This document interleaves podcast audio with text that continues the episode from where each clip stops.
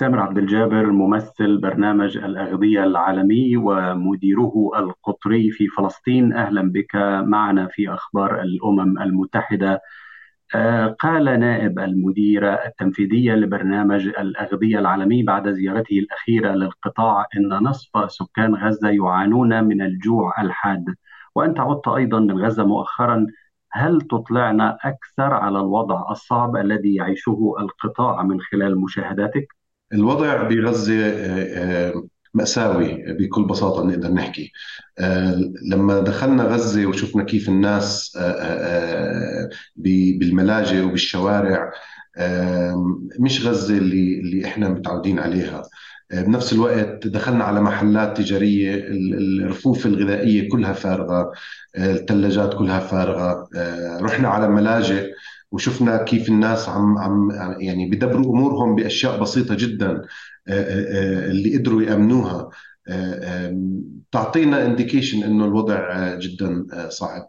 ومن الناس اللي بنعرفها الموظفين تاعونا ببرنامج الاغذيه العالمي اللي اللي شفتهم أنا قبل يومين من بداية الأحداث بأول شهر عشرة وشفتهم هلأ لما دخلت غزة.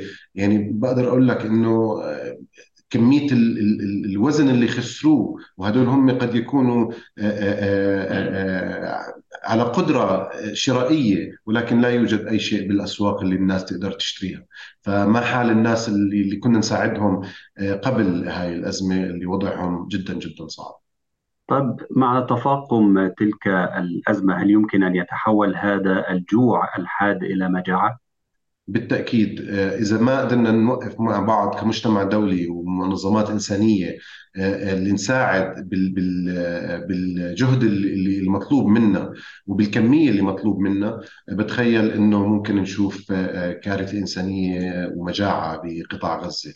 غزة قبل الأحداث كان تقريبا فيها 60% 66% من الناس آه، يعتبروا food آه، insecure آه، ولكن مع الوضع الحالي بقدر أقول لك إنه الوضع أسوأ بالنسبة لهم. كمية الناس اللي عم تلجأ ل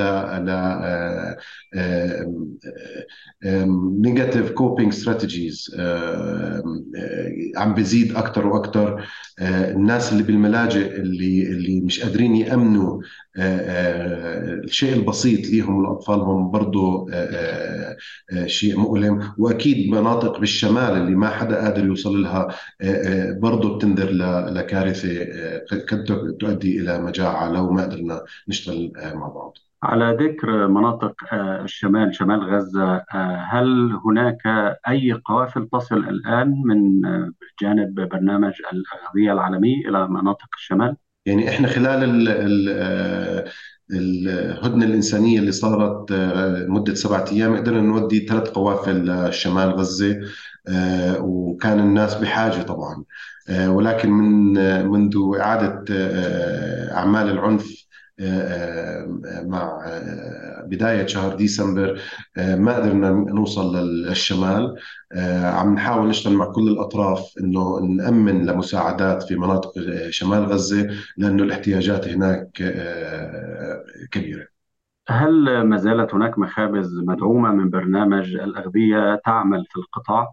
عم نحاول نشغل كل المخابز حاليا. عم نتعامل مع ال ال إدارة المخابز أو ال bakery association حتى نقدر نشوف إيش احتياجاتهم ونورد لهم. يعني قبل قبل الأسابيع كنا نورد لهم آه، طحين ونورد لهم سولر آه، عشان يديروا الماكينات تبعتهم. حاليا بدأ يدخل غاز لقطاع غزة فمعظم الاحتياجات قد تكون ماء آه، طحين ملح وخميره للخبز. فعم نشتغل مع المخابز نأمن لهم بهاي الكميات حتى يقدروا يعيدوا صناعة الغذاء الخبز للناس اللي بحاجة له. وبنفس الوقت عم بنحاول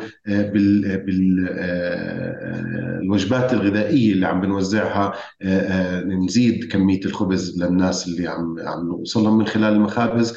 أو من خلال تجربة عملناها اللي هي ندخل خبز من خارج قطاع غزة لحين وقوف المخابز على أرجل. تم السماح مطلع هذا الأسبوع بعبور شاحنات مساعدات مباشرة عن طريق معبر كرم أبو سالم إلى غزة. كيف تعلقون على هذا الأمر؟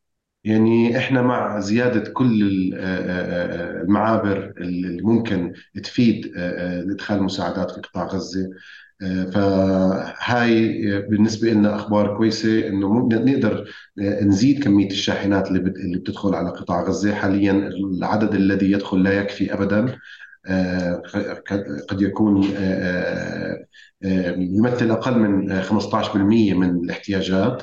فوجود معبر آه، قد يزيد من إمكانية آه، دخول المساعدات آه، حتى نقدر نوصل للناس اللي بحاجة لهذه المساعدات بشكل أسرع وبشكل مستمر. يستعد البرنامج لإصدار تقرير حول الأمن الغذائي المرحلي آه، متى سيصدر هذا التقرير؟ وهل لك أن تطلعنا على آه، العناوين الرئيسية التي يمكن أن يتضمنها ذلك التقرير بشأن الوضع الحالي في غزة؟ التقرير هو مش تقرير لبرنامج الأغذية العالمي فقط هو آه، آه، عدة جهات. واحدة من الجهات هي برنامج الأغذية العالمي. آه، التقرير قد يصدر خلال هذا الأسبوع. آه، واللي آه، باخذ على الوا... على على أرض الواقع الاحتياجات الغذائية وكيفية وصول الناس لل... لل... للغذاء وبعطينا زي آه، تطلعات لوين ممكن الوضع يستمر لو بقي الحال على ما هو عليه. ف آه، هاي رح تعطينا فكرة جدا ممتازة على الوضع بالشمال وبجنوب غزة آه، آه، كاحتياجات غذائية. نأمل أنه يكون خلال هذا الأسبوع رح يوصل للجميع. أيام وينتهي عام 2023 كيف كان هذا العام بالنسبة لبرنامج الأغذية العالمي في فلسطين؟ وكيف يمكن أن تتحسن الأمور في العام القادم؟ أنا عندي دائما شعار حتى بأصعب ال- ال- الأوقات بستعمله تفاءلوا بالخير تجدوه.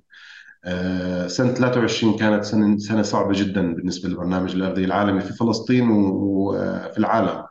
آه، في فلسطين كمثال كنا بشهر ستة نتطلع إلى تقليص المساعدات وقلصنا المساعدات بنحو 60% آه، بسبب نقص التمويل.